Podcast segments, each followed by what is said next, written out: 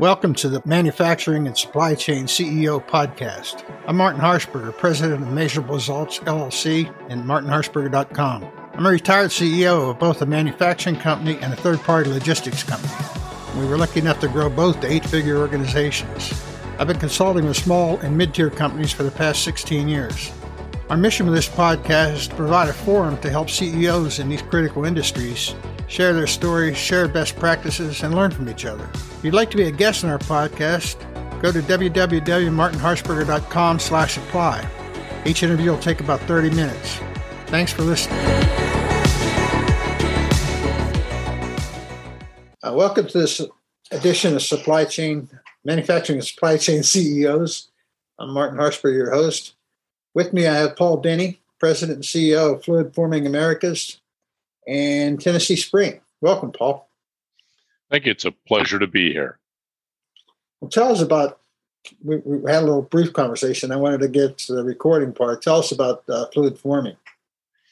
Fluid forming is a relatively new technology. It was uh, created about 20 years ago. Uh, we've been manufacturing machines that employ this technology uh, for the last 15 years, primarily in Europe.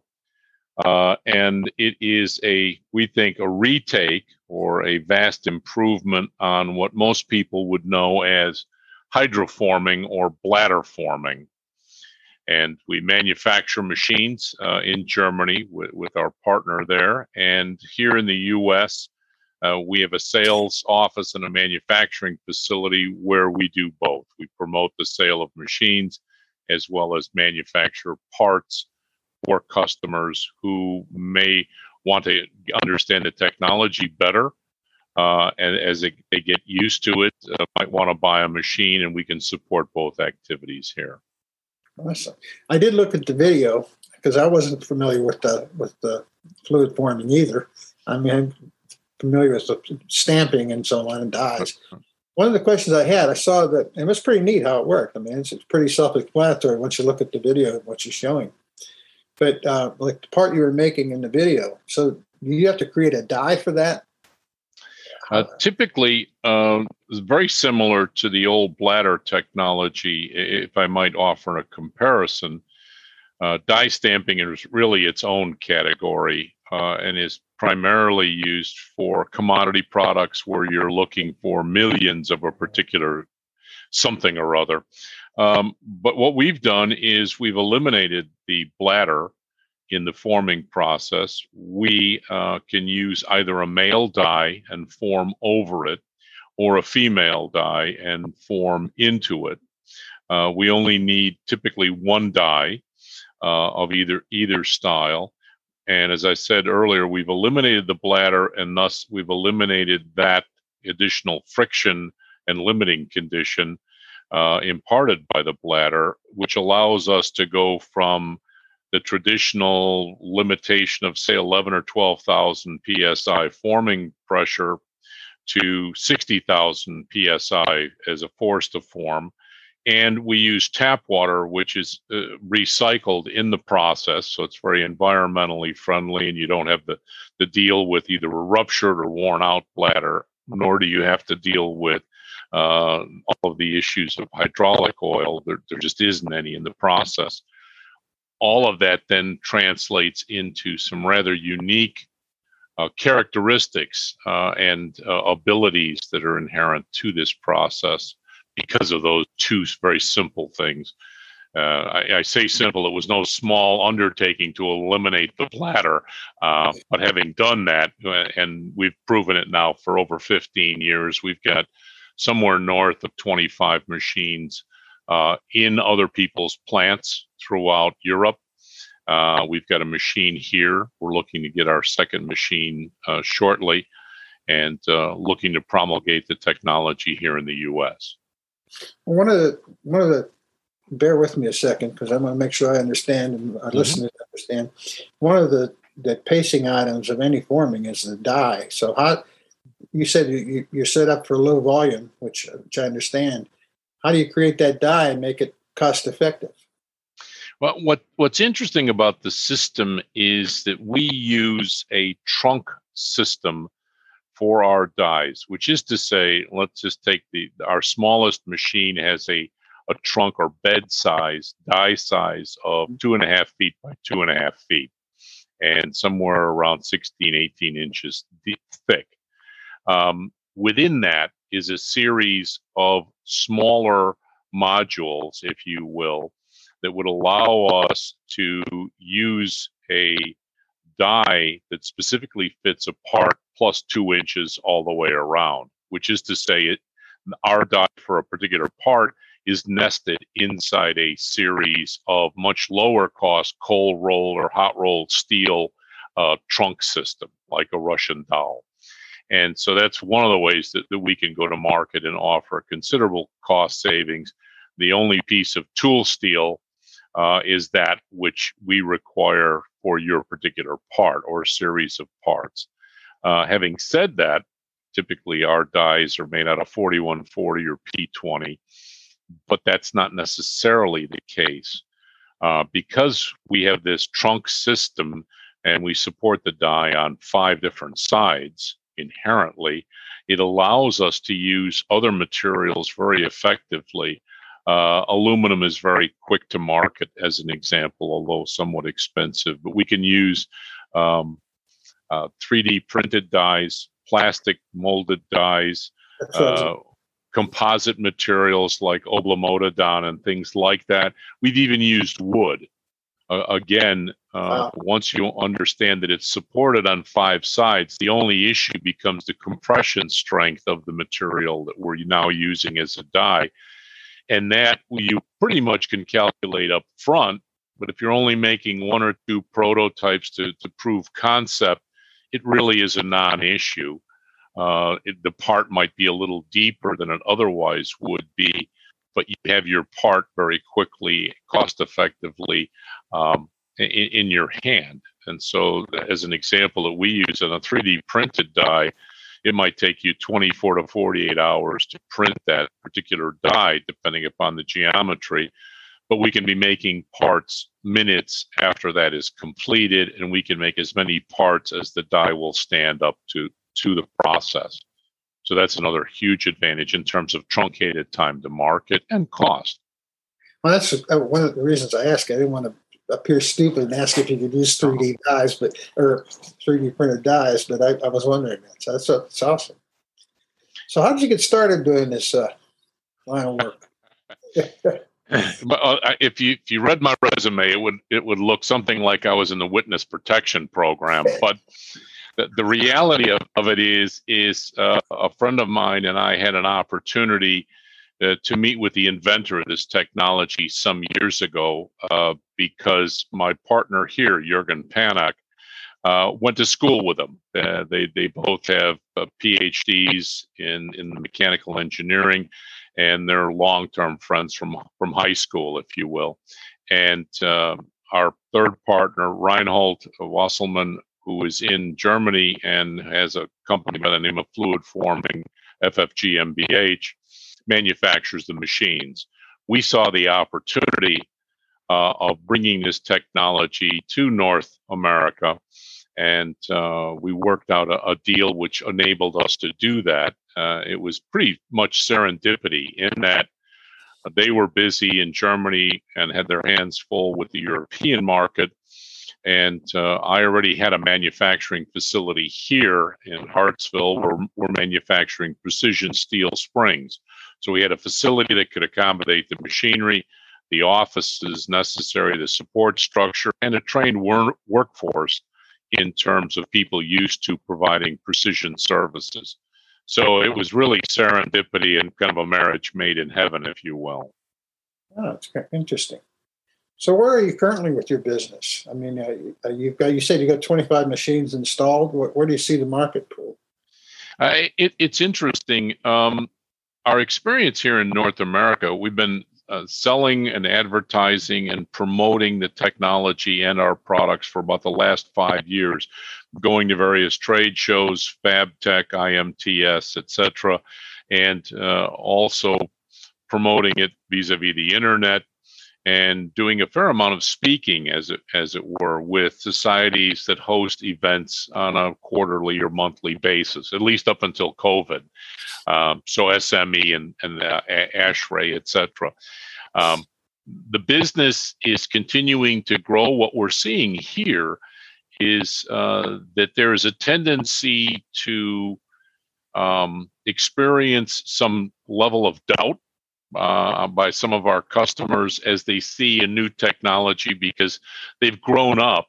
And this is everyone since 1938 when the last new development came to market, arguably. Um, th- that there is nothing new to, to be seen or to be heard of uh, in the marketplace, which is not the case.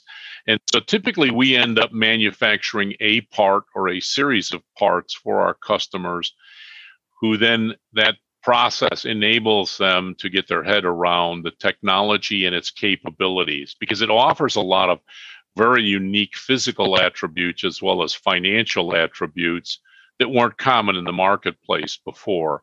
Um, things such as uh, the level of complexity of the parts that it can make, the level of accuracy. Uh, typically, most of our parts are Six Sigma or better, and it's a controlled process, and that's unusual. Um, the reduction in product development uh, time and cost, which is important. Um, it's a lower capital investment. Our dies are much less expensive than die stamping, as an example. Uh, we are a really good fit for prototyping and short run production, although we've built machines that uh, run in excess of a million parts a year uh, that are more uh, part specific. Um, and in, in general, it, it's an enabling technology that allows you to solve problems and do things in metal forming that were much too difficult to do prior. Uh, one of the interesting examples as we see people develop new products around our technology once they understand what it can do. We uh, just finished a, a, a, large assignment manufacturing um, micro channel uh, heat exchangers, and the channels were eight thousandths of an inch wide and eight thousandths of an inch deep.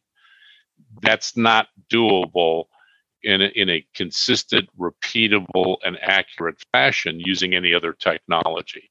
So the customer was delighted, and we're already on to our second project with them as they begin to experience and understand and incorporate all of these additional features into their design. Interesting. Yeah. Once you once you understand the technology, you could, I, understand where you're going with that. So, uh, where do you think your industry is going? Where do you think uh, manufacturing is going as a whole? Ooh, ooh. sure. That, that, yeah, that's a loaded question. Um, what we're finding is that our niche is the more sophisticated audience, the the audience looking to bring product to market um, that couldn't do that before. We had a phone call yesterday with a potential customer, and they've been making their product using die stamping process, and it's more low low run volume for them. So to make a technological change to improve their product, as it were, is a major capital investment of hundreds of thousands of dollars in order to prove concept and and go to market with it and sometimes that can be a large deterrent, especially in the uncertain econ- economic times that we've experienced from occasionally. Um, where we fit in is that you can prototype and prove concept and change design very cost effectively, go to production immediately thereafter. And then this our system and process can grow with you as your market grows. And so you're doing that uh, much quicker than you were able to in the past, and you're doing it more cost effectively. So you're more inclined to to go after changing market conditions uh, in, in, a a less capital intensive way with less risk. Um, it's interesting. We we begin our process. Uh, we did a a joint venture with a software company some 15 years ago to develop an FEA analysis program that can take uh, a 3D CAD model from a customer as an example, and we can model that part being formed and have a pretty accurate representation of the trials and tribulations that the part uh, undergoes as it's being formed. And typically, well, nowadays through a web meeting, we can discuss the issues that we're mutually seeing as the part forms and as it's form formed, um, and raise concerns about the design. Perhaps, perhaps the metal thinning is a particular concern. Uh, the, the work hardening of the material we can evaluate, and a whole host of other things. Um, our more sophisticated clients can take that information uh, in, in, a large file data format and incorporate it into their own dynamic analysis for their own purposes, uh, assuming they have that level of sophistication in house. But my point being is that it allows you to know with a fair degree of certainty whether or not this new idea, this part of yours, or this solution that you've created is actually going to be formable? Is it going to work? what are its its strengths and shortcomings before we spend one dollar cutting a die. And, and so you you the, the, business case is pretty dramatic. Yeah. And, and then assuming that we agree on the design, we can go immediately into the creation of the, the prototyping die, which, as I said earlier, can also be used as a production die. Um, and then begin the process of manufacturing your prototypes, taking all the appropriate measurements and whatever physical tests the customer might have or have need of, and, and then be ready to go into production immediately thereafter, all for much less uh, intensive capital investment and which much much less time. And we tend to do better and offer a, a higher level of service when we work collaboratively early on in the design process. You know, as, as we all know, with a little bit of gray hair, everything looks good on paper in two dimensions. True.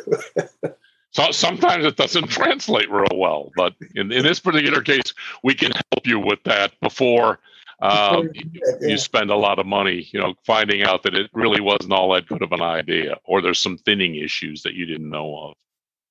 Well, that's interesting. I, I, I, my first uh, I was curious about it, and then when I, I did watch the video, and I thought, man, mm-hmm. that's really different. It's nice. I like it.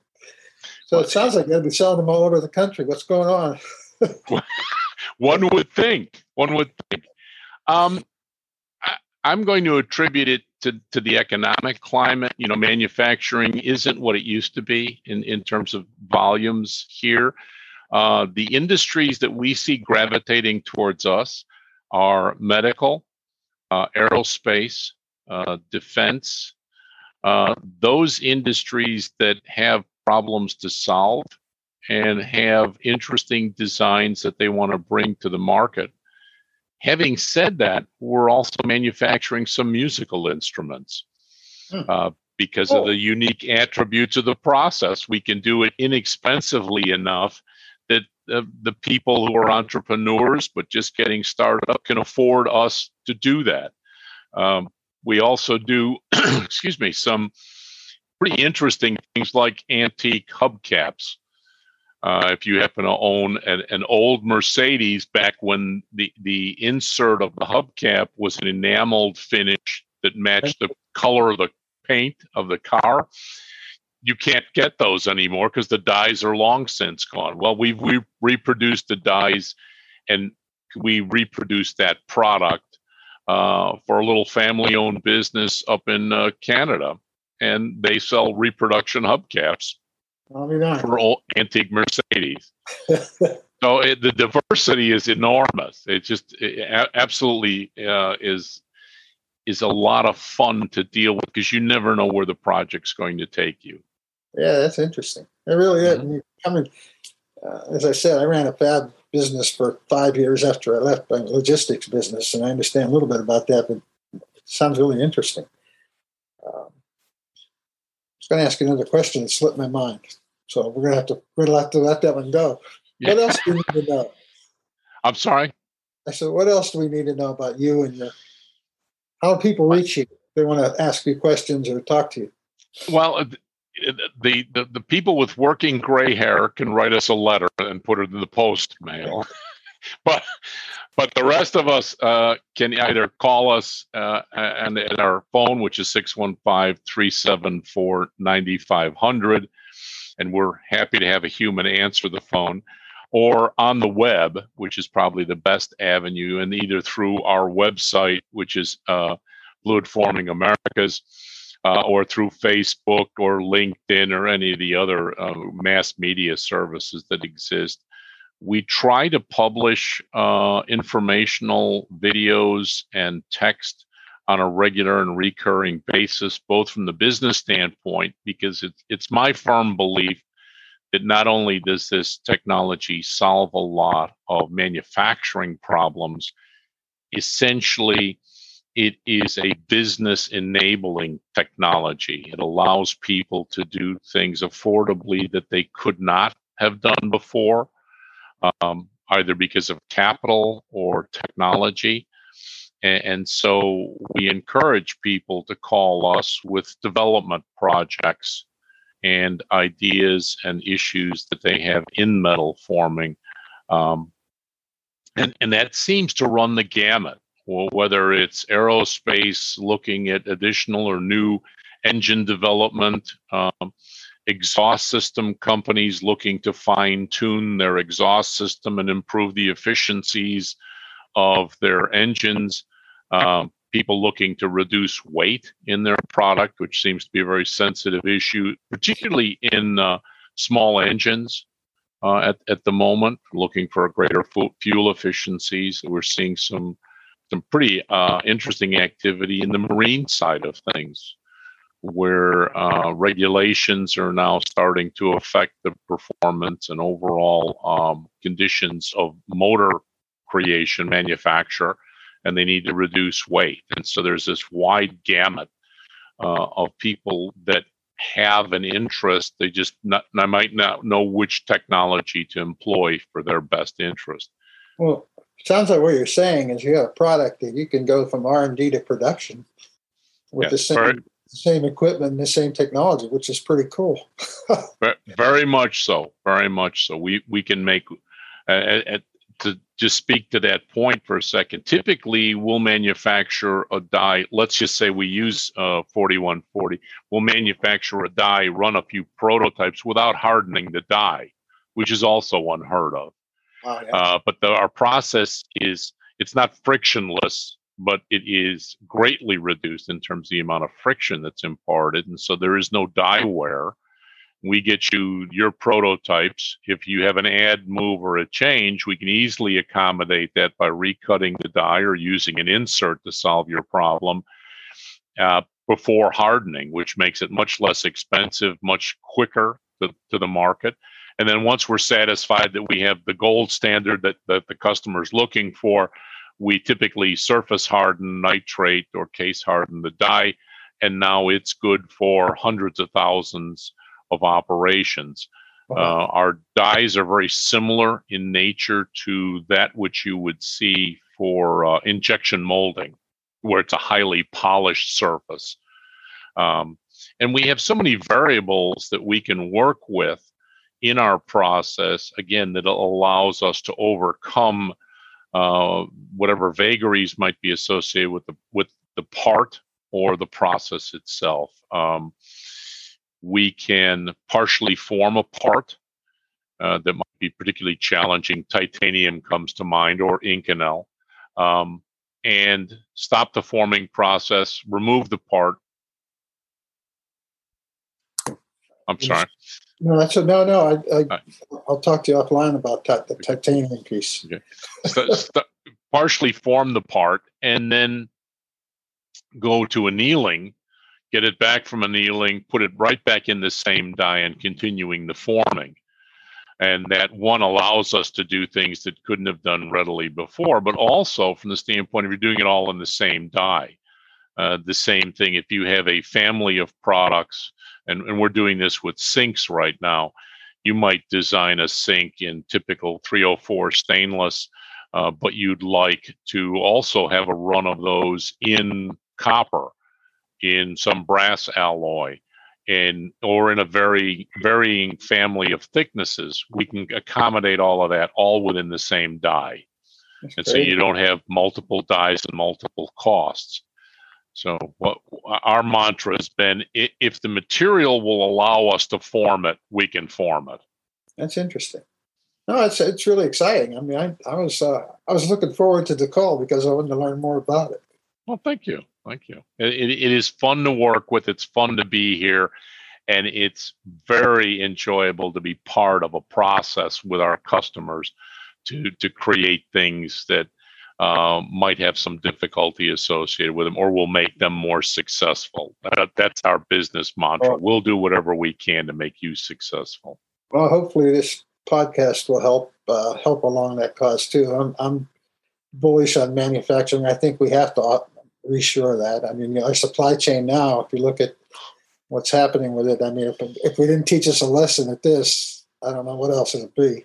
I really don't. But I think that's the bigger question in all of this. So, what's it going to look like after we return to the new normal?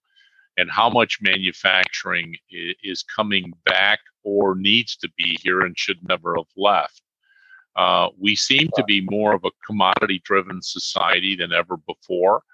And a lot of that mandates going offshore. But at the end of the day, these are commodity and they're, they're products and they're disposable.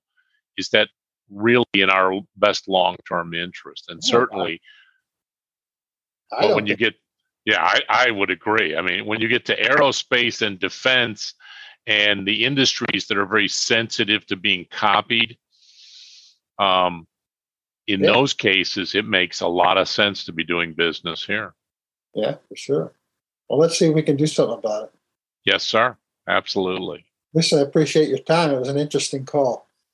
Not at all. It's my pleasure. I'm very, very appreciative that you contacted us and grateful for the opportunity.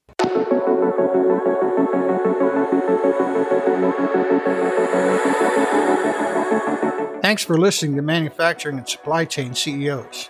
If you're a successful CEO in manufacturing or supply chain would like to be part of the program, please visit www.martinharshberger.com slash apply. If you got some value out of the interview, please share it on social media. We'd really appreciate it. Also, if you know someone that would make a great guest, tag them and let them know about the show. Again, our mission is to focus on manufacturing and supply chain CEOs. We'd like to share your story and provide industry trends and updates that would interest our listeners. We're regularly putting out new episodes and content. Make sure you don't miss an episode, go ahead and subscribe. Your thumbs up ratings and interviews go a long way in promoting the show. You can connect with me on social media. I'm on LinkedIn at uh, Martin Harshberger uh, or through my website, www.martinharshberger.com. Again, we appreciate it. Thanks for listening.